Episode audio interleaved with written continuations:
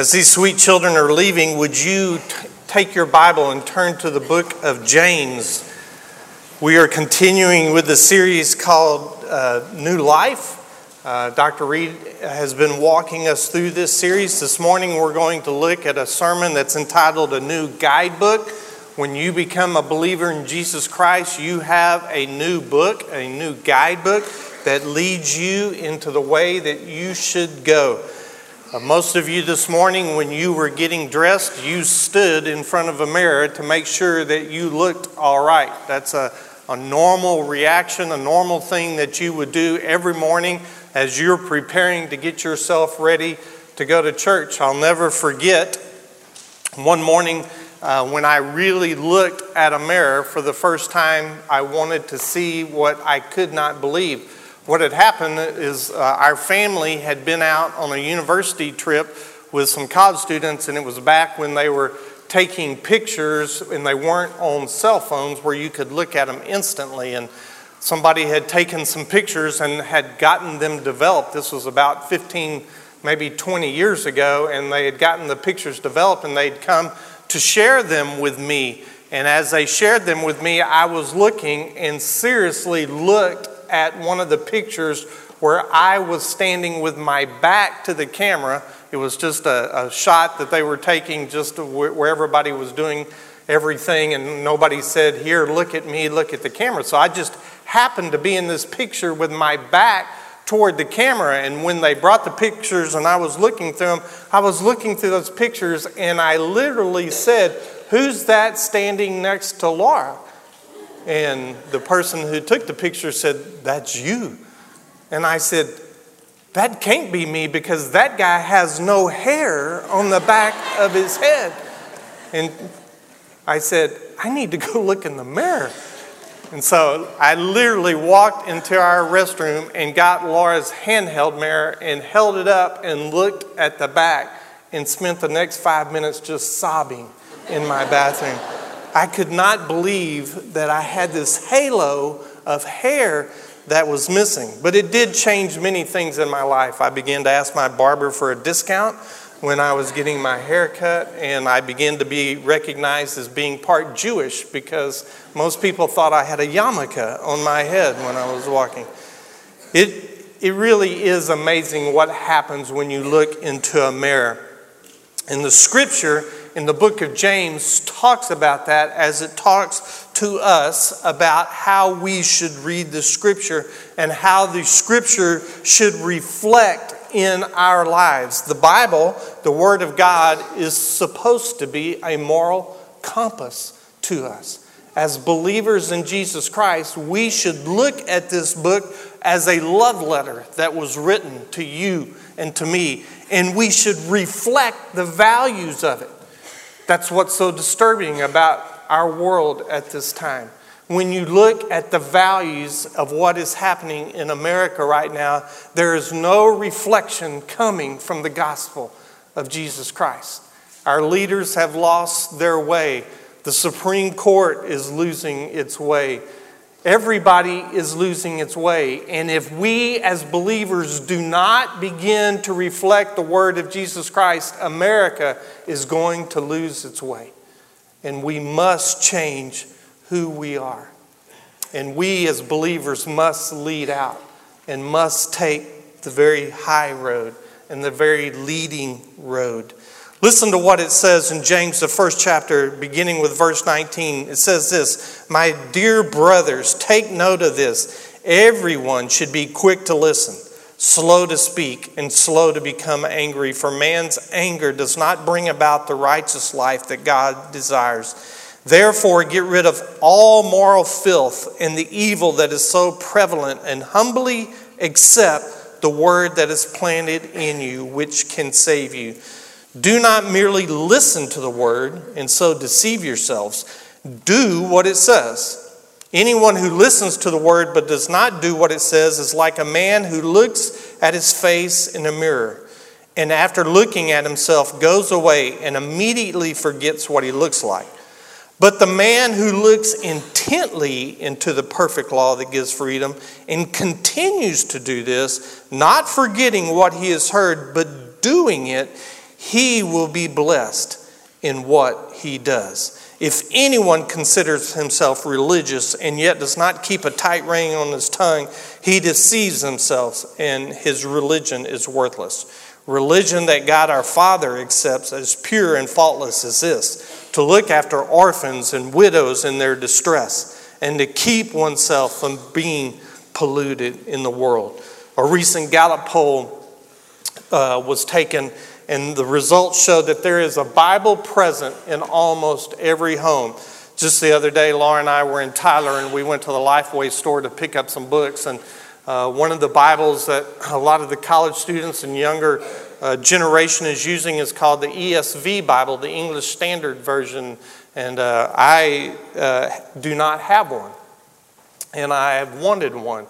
And uh, it's uh, an incredibly wonderful translation of the scripture. And and something that I would recommend to you, especially if you don't have it. But I, I was really in a quandary, and as the lady, the very helpful lady at Lifeway, was explaining to me, uh, in, in fact, she pretty much pegged me. She said, Are you a minister? And I said, Yes. And she said, Did you go to seminary? And, and I said, Yes. And she said, When did you graduate seminary? And I said, Well, I graduated in 1983 uh, from Southwestern in, in Fort Worth, and she said, You probably enjoy the NIV Bible. And I said, Well, yes, that's true. And she said, You know, before the 80s, the NASB was kind of the Bible that everybody really enjoyed and, and really looked to as a translation. And I thought, Well, that's interesting because that's the version that Dr. Reed really likes a lot. And, and I thought to myself, and I do like the NIV, that's kind of the Bible that I kind of attached myself to in seminary. And she said, well, that's completely understandable. And she said now uh, students who are in seminary are really reading the ESV Bible and really enjoying it because of its word for word, almost literal translation. And I, but yet at the same time, it's using language that you and I are pretty much familiar with. And, and I thought, well, I really would like to have one, but I struggled, and she could tell I was struggling and she said, What's your struggle? And I said, My struggle is I own probably 30 Bibles that sit on my shelf.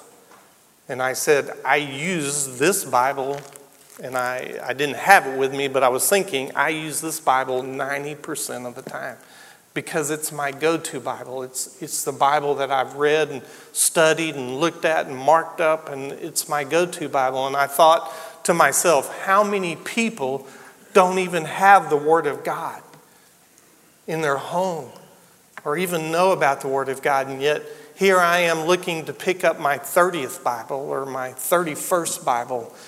And I thought about all the rest of us. I'm not probably much different than you. I would venture to say that almost everybody sitting in this room could go put their hands or four or five or six or 50 or 60 Bibles that you might have in your home. the Gallup poll that was taken said that, that in America, the Bible is present in almost every single home. It, it would be an overwhelmingly statistical uh, number, uh, somewhere in the 90 percentile, they think. It says 82% of people believe the Bible is either the literal or inspired Word of God. 82% believe it they believe that it's the literal or inspired Word of God. But less than 50% know the four Gospels. Less than 50% of the people in America name Matthew, Mark, Luke, and John as the four Gospels. And less than 50% know who delivered the Sermon on the Mount. You see, what we have is a consumer Christianity going on. We have people who have 30 and 40 of the love letters that were written to them.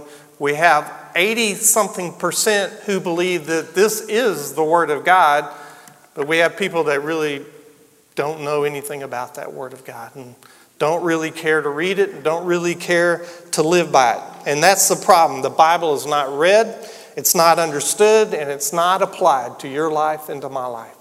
We just tend to have it there and it's certainly not the moral compass that it was intended to be. Let me share with you three things really quickly this morning that I believe that the Lord wants you and me to know about this book. and about how we are to treat this book and how we should be a part of being active in reading and understanding this book. The first thing is this I think here in James that what uh, this incredible servant of God is trying to teach us, especially when it comes to God's word here in the first chapter, is that we must be receptive to God's word. We must be receptive to God's word. If you look at verse 19 through 21, it says, My dear brothers, take note of this. Everyone should be quick to, to listen, slow to speak, slow to become angry, for man's anger does not bring about the righteous life that God desires. Therefore, get rid of all that moral filth and the evil that is so pervasive, and humbly accept or receive. That, that word accept is the same word as receive the word planted in you, which can save you. That, that word receive means to welcome, that we are supposed to take the word of God and we are, we are commanded in Scripture to accept it, to receive it, to welcome it into our life. Laura and I, uh, a lot of you know that we, we built a, a, new house that we've been living in for a couple of years now. And we have a front door and a back door, like most other houses. And the back door, we did not have a, a welcome mat. Uh, we have one at the front door that, that, um, that Laura had gotten, but we, we didn't have one at the back door, and we wanted to get one at the back door. And so I waited a few months and I told Laura several times, I said, Have you bought a mat for the back door? And she said, No, not yet. And I said, Well, are you going to get one? She said, Well, I'm looking for the perfect one. And I said, Okay. So um, we went a few more months. We've been living in the house about six months, and I said, um, I, let's go get a welcome mat for the back door. You and me, let's just have a big splash Saturday and go get a welcome mat. and she said, No, I've been looking. I've been looking for it, but I've been looking for the, the perfect one, and I haven't found it yet. And so that week, I went to the dollar store, and they had welcome mats and I bought one of those welcome mats and I put it out by the back door and I didn't say anything. I just said, I have got a welcome mat. We needed one and I've got it and there it is. And it was a few days later, she came up to me and she said, Did you buy that welcome mat by the back door? And I said, Yeah, I went to the dollar store and bought one. And I said, It's kind of all the colors you like. It looked pretty cool to me and I thought it would work well. And she said, I don't like it. and I said, well, we've gone six months without a welcome mat. And I said, We need a welcome mat. And she said, But that's not the perfect one that I want for our house. And I said, Okay, well, when you find the perfect one, I will take that welcome mat and I will throw it in the trash. Well, that welcome mat is still at our back door. Two years later, the one I picked out, and it looks perfect as far as I'm concerned. And Laura must think so too. But I, I, I want to tell you something about that welcome mat. And I want to tell you something about Laura. Laura loves having guests in our home. And to Laura, it is imperative that they know that they are welcome in our house. And for that reason, she wants, and I have no doubt within my mind that she will find one day the perfect welcome mat because she wants people to know that they are welcome in our house. And she wants them to know from the minute they look down at that mat to the minute they walk through our door that they are always welcome in our house. Well, this is almost exactly what the scripture is saying when it says that you are to accept the word of God into your life, that you are to receive it. You are supposed to use your life as the perfect welcome mat for the Word of God to come into your life. Your heart should be totally receptive to this Word, and it should be always open, always looking, always wanting this Word to feed you. The book of James and uh, book of Jeremiah in, in, chapter 15, verse 16, I've written it down for it's got the wrong. Uh, the wrong connotation, the wrong note there, and you need to correct that. Instead of 1511, it's Jeremiah 15, 16, and that's completely my fault. But the, in the book of Jeremiah, it says that we are to eat the word, to, to take God's word and taste it and see the sweetness of it and to eat it. And we are supposed to humbly look at it and let it teach us. I don't know if you watch the NBA finals. I'm, I'm, I'm a basketball fan. I, really don't like the NBA that much, but I'm always going to watch the finals. And I loved watching this last week the Golden State Warriors play Cleveland and beat them. And the two contrasting teams that were going on there. If you're not an NBA fan, you just have to forgive me for a second, but there was two contrasting things that were going on there. One was the hero of the Golden State Warriors whose name is Stephen Curry. And Stephen Curry went to a little bitty no name school for the most part called Davidson in the northeast part of the United States and played basketball there. Almost had to walk on.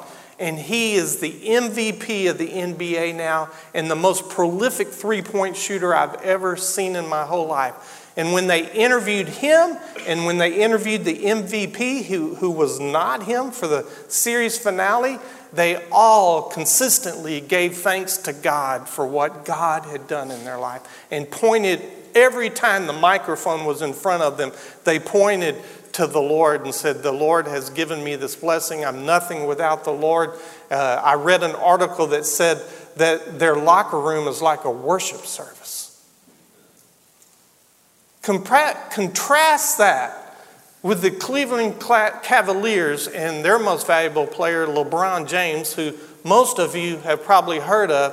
And when they were in the next to last game and getting ready to go into the last game where they would be defeated and lose the finals, they asked him about himself and about his playing skill. And he said, I don't know if we're going to win or not, but all I know is I'm the greatest player the world has ever seen. Well, sorry, uh, you just lost the NBA Finals. And when you go before your father, you have two options as how to look at this word. One is to look at it and think, well, it's, it's all right. It's pretty nice. It says some pretty decent things, but you know, I can work my life out. I can do what I want to do. I can handle my own affairs and I can check this out every once in a while and see if it really applies to me. That would be what I would call the LeBron James School of Bible Reading. Contrast that to the Stephen Curry School of Bible Reading, who would say, This book is to be implanted in my life. I am nothing without this book. This book should be and will be my guide, my moral compass, and will teach me how to walk in my ways and to follow Jesus Christ in everything that I do. You want to know whether adultery is all right or not? Check it out. Humbly check it out, and it will tell you whether it's right or not.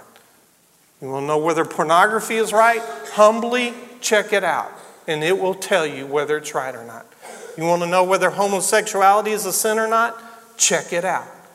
Humbly check it out, and it will tell you. You don't have to be a loud gonging cymbal to the world. This book will go before you and tell the world what is right and what is wrong and what is morally acceptable. Is it okay to be a liar? Check it out. Is it okay to be a thief or to steal? Check it out. Is it okay to gossip? Check it out. It's all here, and we are told to be receptive to that word. There's four things that you'll see here in verse 19 through 21. You can write them down very quickly. It's just a, a wonderful understanding of what you're supposed to do and how you can be receptive to God's word. The first thing is this listen. The, the scripture says that you should listen. The second thing is it says you should be slow to speak. You should listen to this word and then you shouldn't just go mouthing off about it. But you should be slow to speak and look internally before you look externally. The third thing is this it says to be calm, don't show anger. Anger means closed hearts. Most of you know that Laura, my wife, is a licensed professional counselor. She's been in practice for 19 years. And the thing that she helps me to understand over and over again is that when people come to her office and they're struggling in situations, and not everybody is doing this, but there are many people who come to their office and they're struggling in situations, and one of the things that she has to do is relieve them and help them to see the anger that's in their life. Because where there is anger, people don't uh, get corrected people don't, um, don't, uh, aren't able to hear what's being said. So if Laura was to give them a suggestion, this is what you might need to do, or this is what you might uh, be able to try in your life, but they're angry, she says their hearts are so closed that they won't even practice what needs to be practiced to help in the healing. And what Scripture says is what backs her up in this is that you must get rid of the anger in your life to be receptive to God's Word. And the fourth thing that it shows us to do, and it says it here in, at the end of that passage, is that we are to lead a clean life. Uh, to be receptive to God's Word means that we will listen to it, that we will be slow to speak, that we will calm ourselves and not be angry, even though we understand that there might be things in the Word that would make us angry or frustrated, but we are to calm ourselves listen to it, be slow to speak, and then we are to uh, lead a clean life. So, the first thing that this passage teaches us is we must be receptive to God's word. The second thing is this we must be submissive to God's word. We must be submissive. When it says in verse 22 through 25, it says, Do not merely listen to the word and so deceive yourself, but you must do what it says. Now, look, look at what it says in, in verse 23 anyone who listens to the word but does not do what it says is like a man who looks at his face in a mirror and after looking at himself goes away and immediately forgets what he looks like. But then it says this listen but the man who looks intently into the perfect law that gives freedom and continues to do this not forgetting what he has heard but does it, he will be blessed in what he does. That word, look intently, is the same word that you and I would use for the word gaze. Uh, you don't glance at this word. You don't go, oh, let me read three verses. Uh, da da da da da. That's not what the, the scripture teaches us to do when we pick up this word. What the scripture teaches us to do is to look at this word and to gaze into it and look at it intently.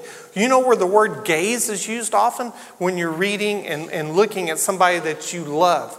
Like I, I gaze into Laura's eyes because I love to look at her. I just don't, I don't glance at my wife. I gaze at her. Um, uh, a year ago, almost a year ago, uh, Evan, our, our middle son, got married, and, and I got to do the, the shopping thing with my wife to pick out the wedding, not, not Kristen's wedding dress, but I, and, you know, you learn all these things as you go along in life. But the mother of the bride has to have a, a wedding dress. Who would know? I mean, I would just say, you know, you got 5,000 dresses in the closet, let's pick one, and we can wear that to the wedding. But that doesn't work.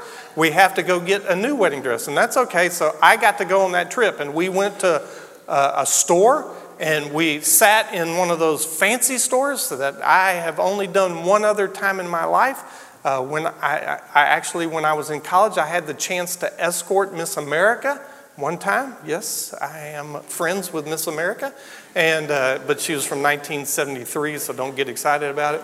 Uh, But I, I, had the chance to escort her, and we went to a store in the Galleria, and I had no idea that you could sit in a chair in some stores and people would bring dresses out to you. That's never happened to me. I never even knew that that was even possible. But I did that with Miss America, and Laura and I went to a store where they did the same thing. Uh, this lady brought out dresses and said, This is really a nice dress, and this is really a nice dress. And I'm just sitting there on my phone, just, you know, looking at sports stuff. And so we did that for about 45 minutes, and, and they brought out a dress, and Laura looked at it and said, I like that. And I said, Well, I, I kind of like that too. And the lady said, Well, let's go try it on. And so Laura disappeared around the corner, and she went and tried on that dress, and she came walking back around the corner And I'm telling you, I didn't glance at my wife. I gazed at her and I said, You are beautiful. That dress makes you beautiful. And she looked at the lady and said, I'll take it because she knew that I liked the dress and she liked the dress. And that's what the scripture is saying here as to how we're to look at the Word of God. We're, we're to look at it, not, not glance at it, but gaze it. When, gaze at it. When, when you look at that word where it says look intently, it's the same word that's used when the disciples went to see the empty tomb. When you look at John uh, the 20th chapter, and we'll look at verses 5 and 11. You'll see where the, the disciples and, and, the women went to the tomb, and the word there that is used is that they looked intently or that they gazed into the tomb. Now, can you imagine them going to the tomb and looking at it and going, Oh, who cares? They didn't do that. They looked in that tomb and they looked in that tomb and they looked in that tomb and they went, Where is he. And that's the same way you should be looking at the scripture. Every time you get up, every time you read it, every day of your life, you should read that scripture and you should gaze intently into it. You should look at it and say, What is this word of God trying to teach me?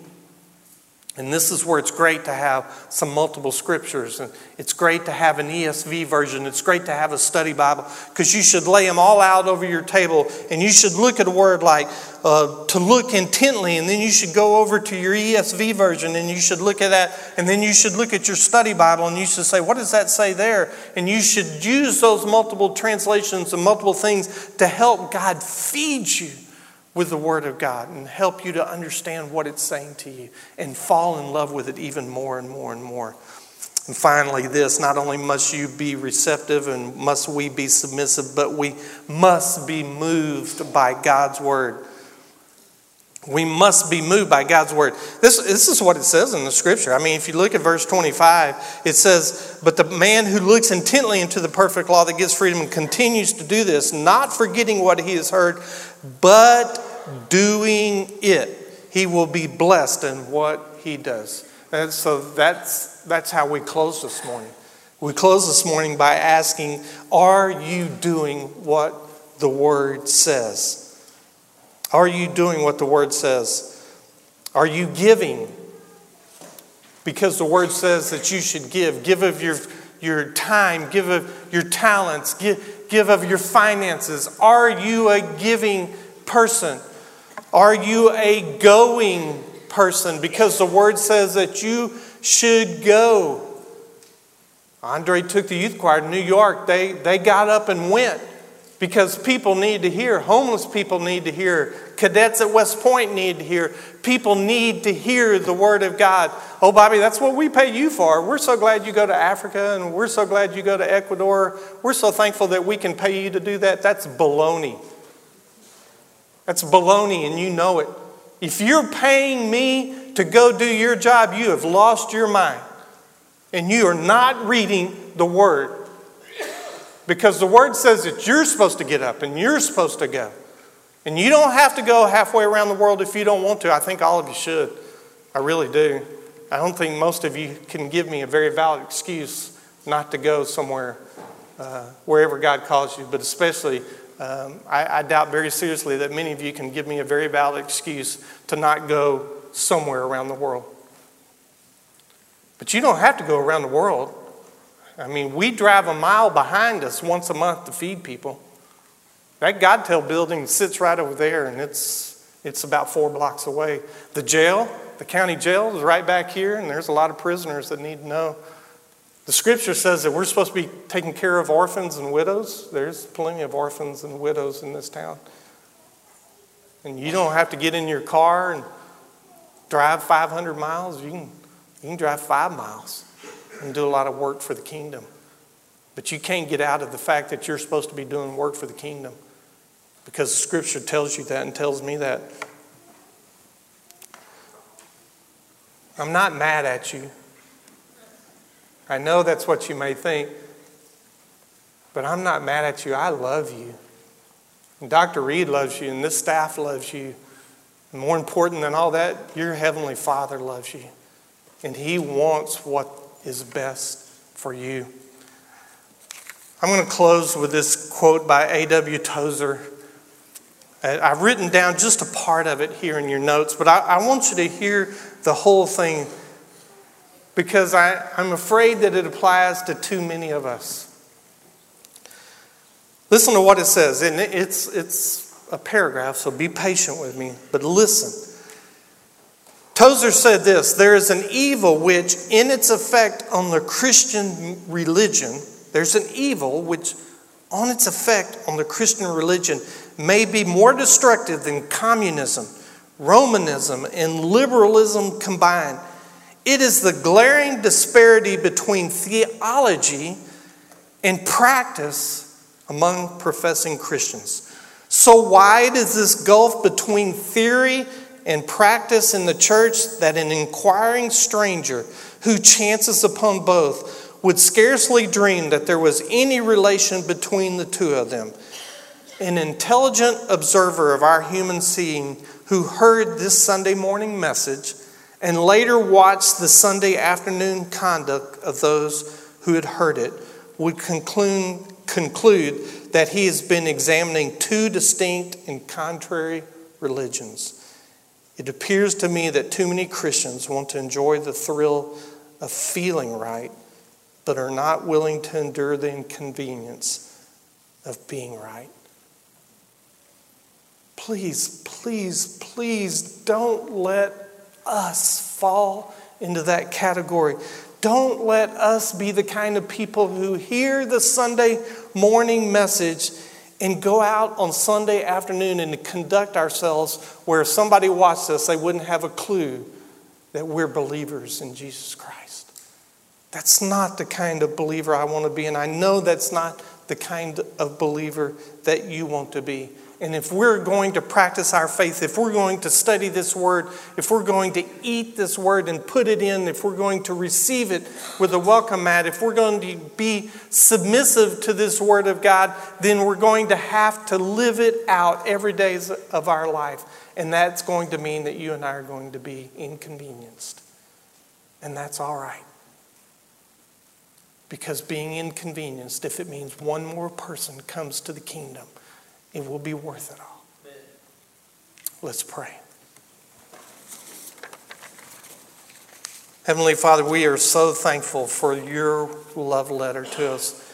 And Father, we are thankful that the Word of God stands the test of time. And Father, we do not want to be the kind of people who listen on Sunday and act totally different the rest of the week. Father, may you teach us to be the kind of people who hear the word and do the word and live the word out each and every day of our life. And Father, now as we enter this time of invitation, may you bless the hearts and the souls of your people, and may the Holy Spirit have free rein. And that's our prayer in Jesus' name. Amen. Just a moment, Andre is going to lead us in a hymn of invitation during that time, I want to let you know what you're being invited to. You're being invited to the opportunity uh, to do many things. The first of all would be for your heart to deal with the Holy Spirit, even where you stand. If God has used the power of the Holy Spirit this morning uh, through what the youth choir has done, or what you have sung, or what words have been spoken, then I would ask you to allow your heart to be given over to God. Even where you stand is a perfect place to be invited to the throne of God. Maybe you want to come down to this altar and just spend some time in prayer before the Holy Father while you are at this altar. You are more than welcome to do that. Maybe you've never had a personal relationship with Jesus Christ and you do not know how to have one. Nothing would give me greater pleasure than to share with you how you can enter into a relationship with Jesus Christ. Maybe you're looking for a church home and this is where you want to place your life and your family's life in our church so that we can further the kingdom together as the body of Christ. That is an invitation to you this morning, too. Whatever the Holy Spirit puts on your heart and your lives, I want you to know that I'll be down here in the front and I'll be more than ready to meet you as we stand together and as we sing. Yeah.